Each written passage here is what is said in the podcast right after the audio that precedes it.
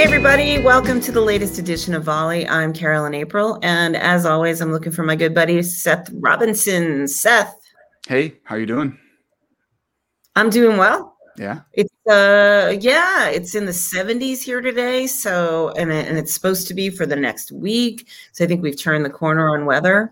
So that makes me happy. We do some outdoor, Yeah. outdoors stuff. Yeah. Uh, Things are yeah. getting back to normal, which uh you and I were talking a little bit before this. Like sometimes Yeah. normal isn't so good. Like all of the end of the school year stuff is happening, and I'm like, oh yeah, I remember this. I don't, I don't like this. I I liked it when it was quiet. Um, but eh, so Yeah. be it.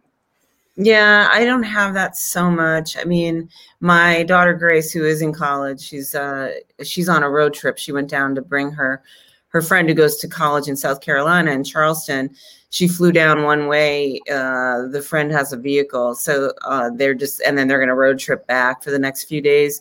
But beyond that, my older daughter's working, and so I don't really have that whole like end of the school year thing going on. So I'm I I feel your pain though. I've been through that a lot. Two more weeks. Yep. Two more weeks. Yep. and we'll be- Well, I'll be over with. Yeah. yeah, we're looking forward to a. yeah good conversation today. Uh, Yeah. We we have two guests with us uh, who have written a new book called Conversations with Things.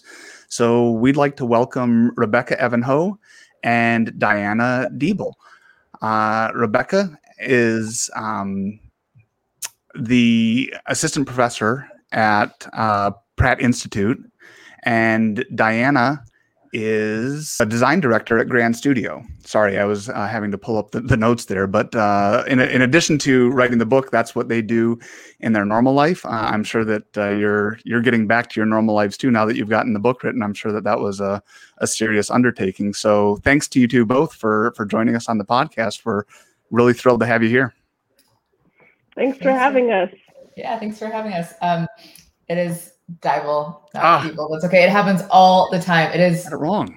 every single guess that everybody makes is like, oh, you're just so close. yeah, I mean, I, I asked beforehand, and then I still got it wrong. But thank you for correcting me. Uh, I'm glad you glad you helped me get it right there. So, so t- to start off here, this book is about um, designing software that has natural language interface and how you we're, we're beginning to talk to these things. But I kind of wanted to start at a higher level. It seems like user interface and user experience has become really, really important over the past I don't know how, how long would you say, five or 10 years.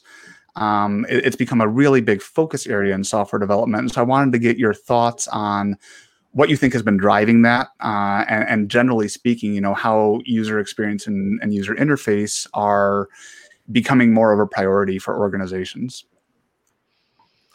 Um, yeah, I'll I'll start that one and then Rebecca fill in. Um, so I would, knowing a ton of UX designers, I will um, I will say it probably has been moving a little longer than that, um, maybe 20 years or so.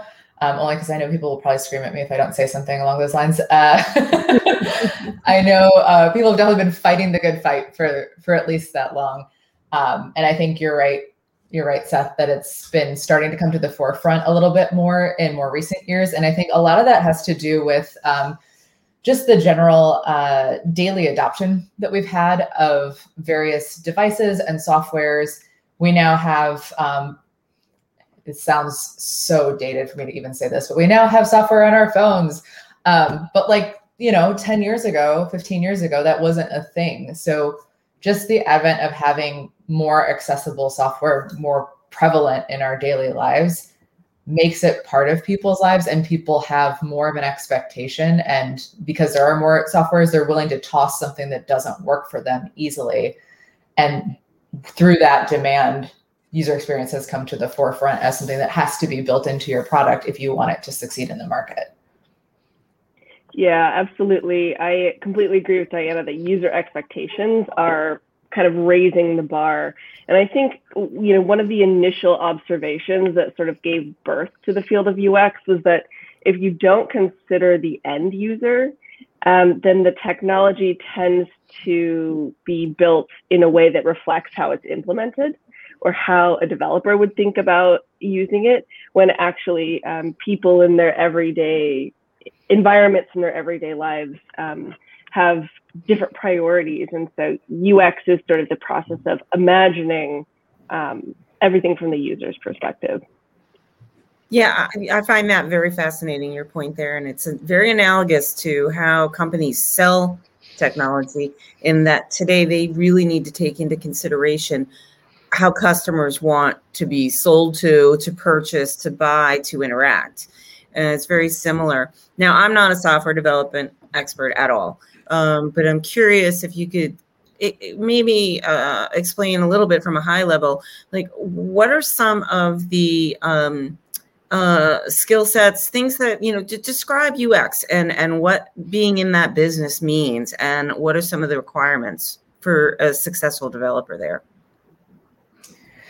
Yeah, I think um, so. From a UX perspective, like that's a pretty broad umbrella um, yeah. that covers a lot, as I'm sure you and your listeners are probably familiar with.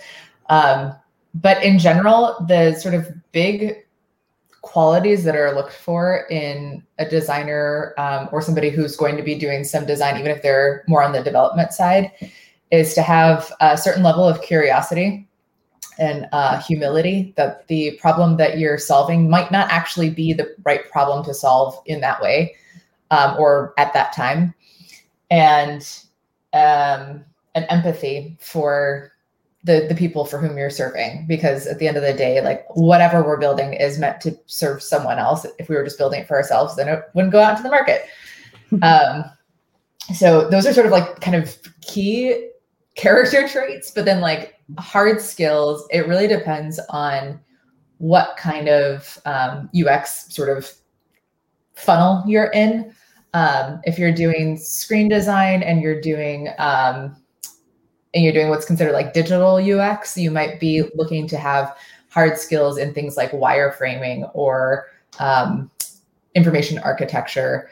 If you are a visual designer in screen design or in multimodal design, then you're looking to obviously have some sort of like visual hierarchy knowledge and typography and the ability to understand the UX within the UI side of things so that it's not just making it look pretty, but making it strategically work for the users that are that are going to do it and highlighting the right pieces of information. And then um, on our conversation side, I'll let Rebecca fill in. Yeah, I think um, to you know absolutely curiosity, humility. Um, to what Diana's saying, in general UX, I would add I think the best designers are the ones who can really zoom back and forth between being really immersed in the details and taking a really high level view. Um, so that I think is one of the key kind of kind of mental tricks that uh, that leads to success. And then specifically for conversation design, what's interesting is that people come to the field with all different kinds of skill sets. Some people are linguists. Some people studied psychology. Some people studied writing, like Diana and I did. Um, and so the hard, a lot of hard skills lend themselves to the field. But I do think that being very interested in the particulars and the nuances of language is really essential to um, conversational interfaces because that's you know we're trying to these technologies are trying to imitate people and so knowing really intimately how people are trying to talk to each other and how language changes in response to that um, is is kind of the main obsession that most of us have and there, I should just mention that there are also two other roles that sort of like slide in between all the different modalities um, and different focal points, which are U- UX researchers and UX strategists. Um, so those are the people who are either investigating like what is the problem and what are the sort of underlying behaviors that we need to solve for, and people that are thinking about, like Rebecca was talking about, that really high level bird's eye. How do we piece this all together so that this makes sense before we go and like build the tiny details? Sounds yeah. like you have people that are like left brain and right brain. So it's got to be like an interesting search for the right workers to do this. Yeah, I mean, especially if you're trying to make a team of one or two, that that becomes a taller order than if you have the ability to hire just a bunch of individuals. Yeah. Yeah, so I think the the dive down into the the the details of the natural language and, and the things, Rebecca, that you were were saying kind of need to get added as you're considering this. I'm assuming that's part of what drove you to to write the book. You know, what else was there? You know, what really made you think this is the time that we want to you know write this about having conversations with things as everything's becoming more intelligent and and as we're seeing a lot more applications uh, both on the consumer side and the enterprise side of, of people wanting to uh, talk to their computers as though they're a real person. You want to take that one back yeah yeah go ahead. Um, so for us i think what we were reading there's some really awesome books out there and they kind of cover different things. There's a lot of practical how to do voice design or chat design um, what are the different like elements that you need to put together? And there are also some books that are slightly more holistic but have been around for a while. And as anybody in the in the conversation interface the world knows things change like week to week. So even our book is probably outdated by now, even though it's only been out for like a month. Um, and that's that's just like the nature of the world. So we were looking at things and thinking like, okay, well, there are some great books, but a lot of stuff has happened since then, or they're really great books, but they cover like this piece of it, and we really want to make sure people get the whole view of it. And the the main sort of driver was there's a lot of how to do it, but not a lot of should we do it. And that's really what we wanted to help people get a good grounding in so they can start answering that question for themselves. Yeah, and to that, I'd add we both, I think Diana has been a conversation designer for 10 years. I've been a conversation designer for nine years. And so we started to see some patterns in like what are misconceptions? What do people consistently leave out of their processes or leave out of their thinking? Um, so we, you know, had enough overlap in the opinions that we share that we were like, yeah, let's let's see if we can get up on a soapbox for a little bit.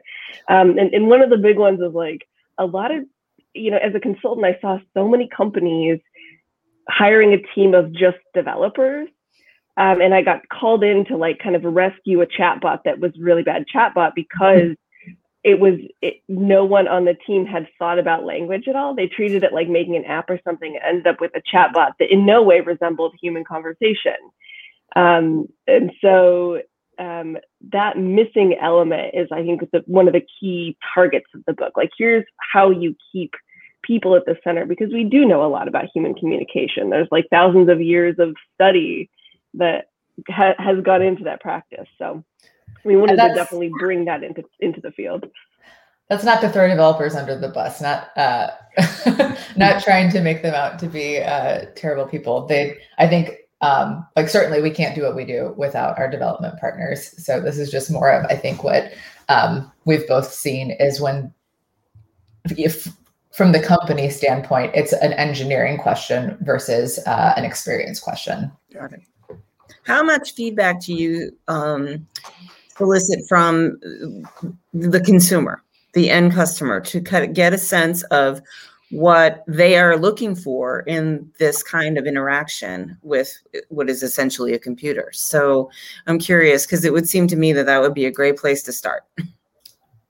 Yeah, absolutely. Um, you basically kind of want to get feedback from customers beginning, middle, end, and, and post launch. So, um, some specific things that we do in conversation design, in addition to the usual user interview, user research, market research, kind of figuring out what people need and what problems you're trying to solve. We also um, have different techniques for looking at how people use language when they describe those problems. Um, that's huge.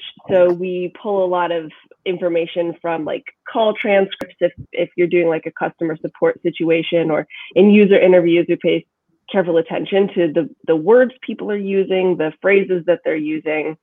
Um, and then there's a ton of prototyping and testing that has to go into these products because um, you're both working on the usability and thinking about what the bot is going to say to people in response to different requests.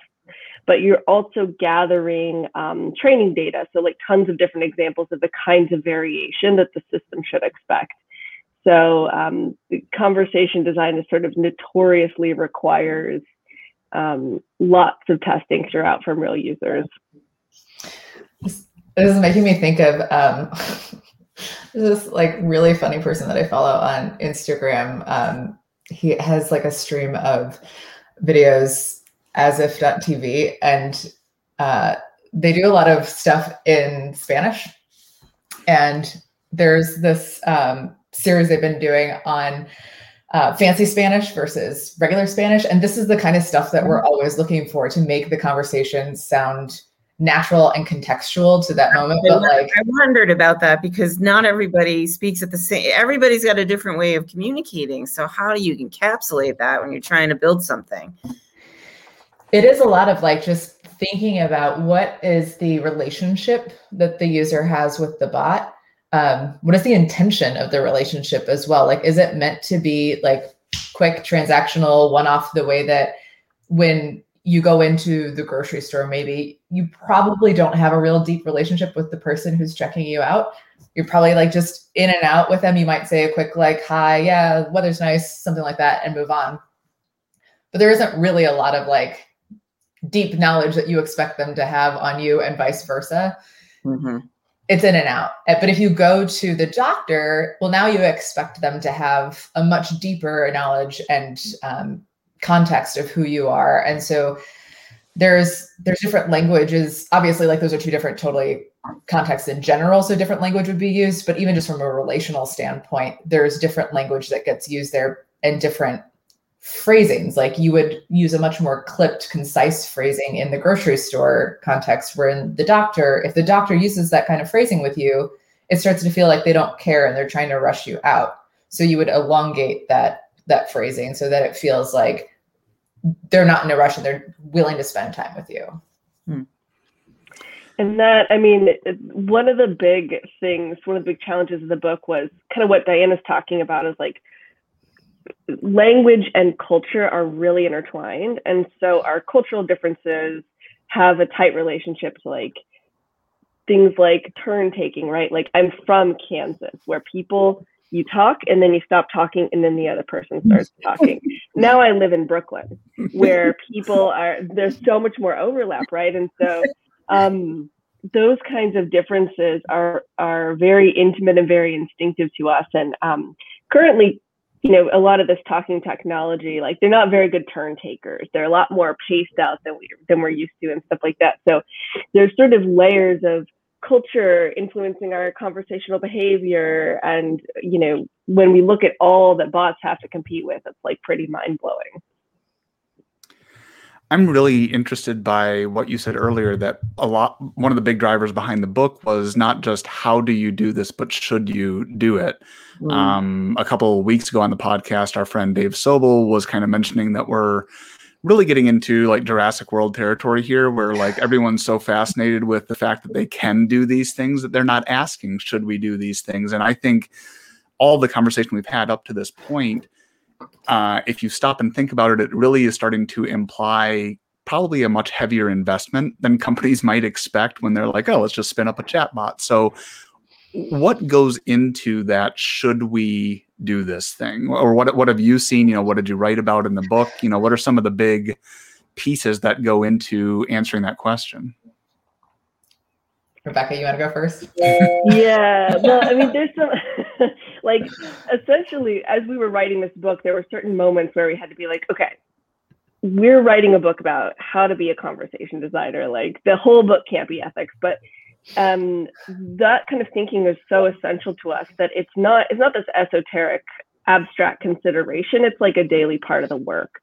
So in the book, um, for each chapter, we put in sidebars and comments and content around like, for example, when you're designing a personality, there are ways to create it that could be sexist or racist or ableist.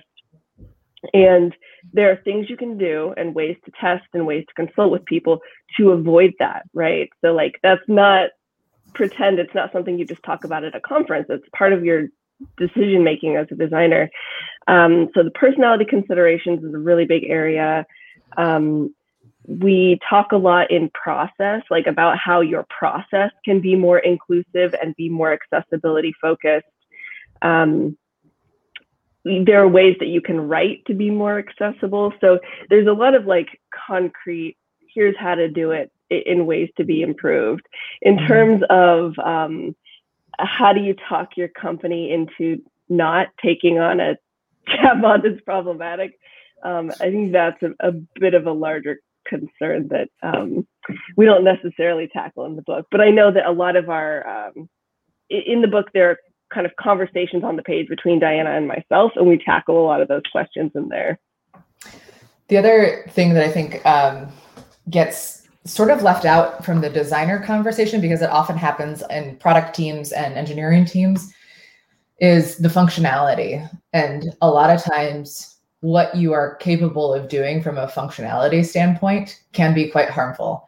And so, to avoid that, um, having your your development and your product teams as much in the same process as your design teams like design teams are not perfect by any stretch of the imagination we're just given i think a little bit more leeway to to poke holes in things in the ways that product teams and development teams aren't often given as much time to play with that kind of stuff. So giving them space to think about like well okay if we do this we're able to achieve x but we might inadvertently create y. And it's kind of having those same sort of um, uh, darkest timeline exercises that you know we might do on the design team but allowing product and engineering to be part of that or to have their own version of that so that it is we're sort of like holistically thinking about what are all the different ways that we might be causing harm by doing this particular um, capability and one that's a hot topic right now, I don't know if you've been following, is the Spotify uh, patent release, where they can now listen to um, sort of define what emotion you're feeling by the way that your speech is going, which is like a technology that exists. And, you know, iffy on like how good it is, but um, it's there. And there, the intent is to apply it to create more customized playlists. And in theory, that's great, but also there's a lot of potential harm that could go that route. Like, are you, if somebody's feeling sad, are you going to play the bunch of sad playlists that then no. perpetuate that sadness?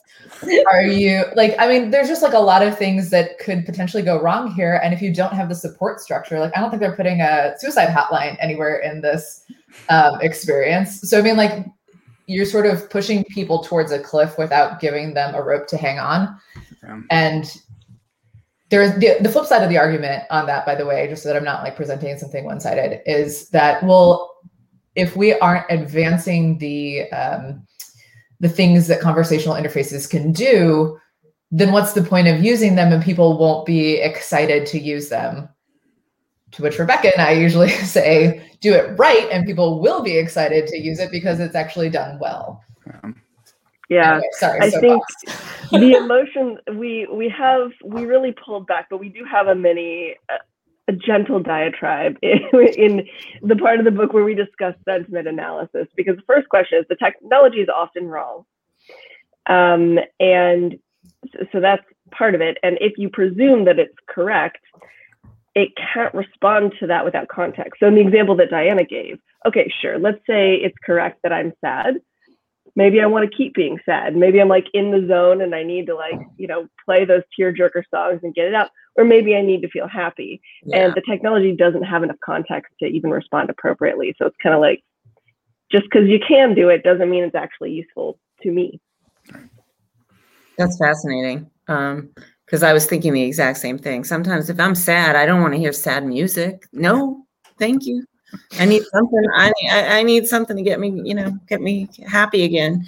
Um, so that's interesting to see how that's going to. Um, I didn't really think about the nuances of that and how difficult that must be to program, you know, and and and figure out. So it's fascinating stuff.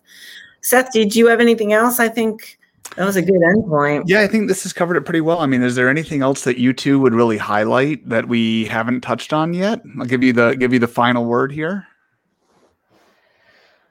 I got one for you. Number one thing business owners should know about UX and design for conversation um, that you would recommend. Like the first step, they need to they need to know about. I've I've got mine immediately. So we're trying to make technology that's using language. And what makes language feel human is nuance. So if you are designing in a way where you're trying to reduce nuance um, or reduce complexity, then you're like literally moving away from the human part of it. So that's the main thing I want businesses to know. That's that's the hill that I'm on right now. Okay. My hill is bring in someone who knows what they're doing because there to Rebecca's point, there's so much nuance. There's so much like going on that you can't even attempt to understand all of the details if it's your first time in it without having a guide. Like you wouldn't go climb a mountain without bringing a guide with you.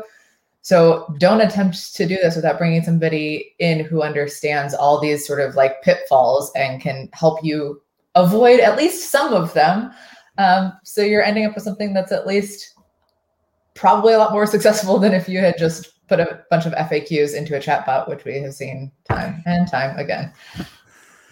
Yeah, I think those are great. I, you know, especially thinking about business owners that have been in technology for a long time. I think this is a very different way of thinking about technology, and it's a much more complex way of thinking about technology. And and they might have a lot of technical skill, but they still need uh, expertise that they probably don't have in house uh, or or readily accessible to them. So, thank you to both for joining us. This was a fascinating conversation. I could go on for you know quite a while, but. Um, yeah we've accustomed our listeners to to nice short podcasts, so we'll we'll keep it at that. And uh, we have a discount code that Diane and Rebecca have graciously shared with us for anyone that wants to get their hands on this book and and learn a lot more. So we will include that discount code in the notes, you know, along with uh, some links. And again, it was a really great conversation, and uh, we hope to be in touch with you two more down the road. Thank you so much. Thank you. It's been great. All right. Thanks for having us. Thanks, everyone. Have a good one.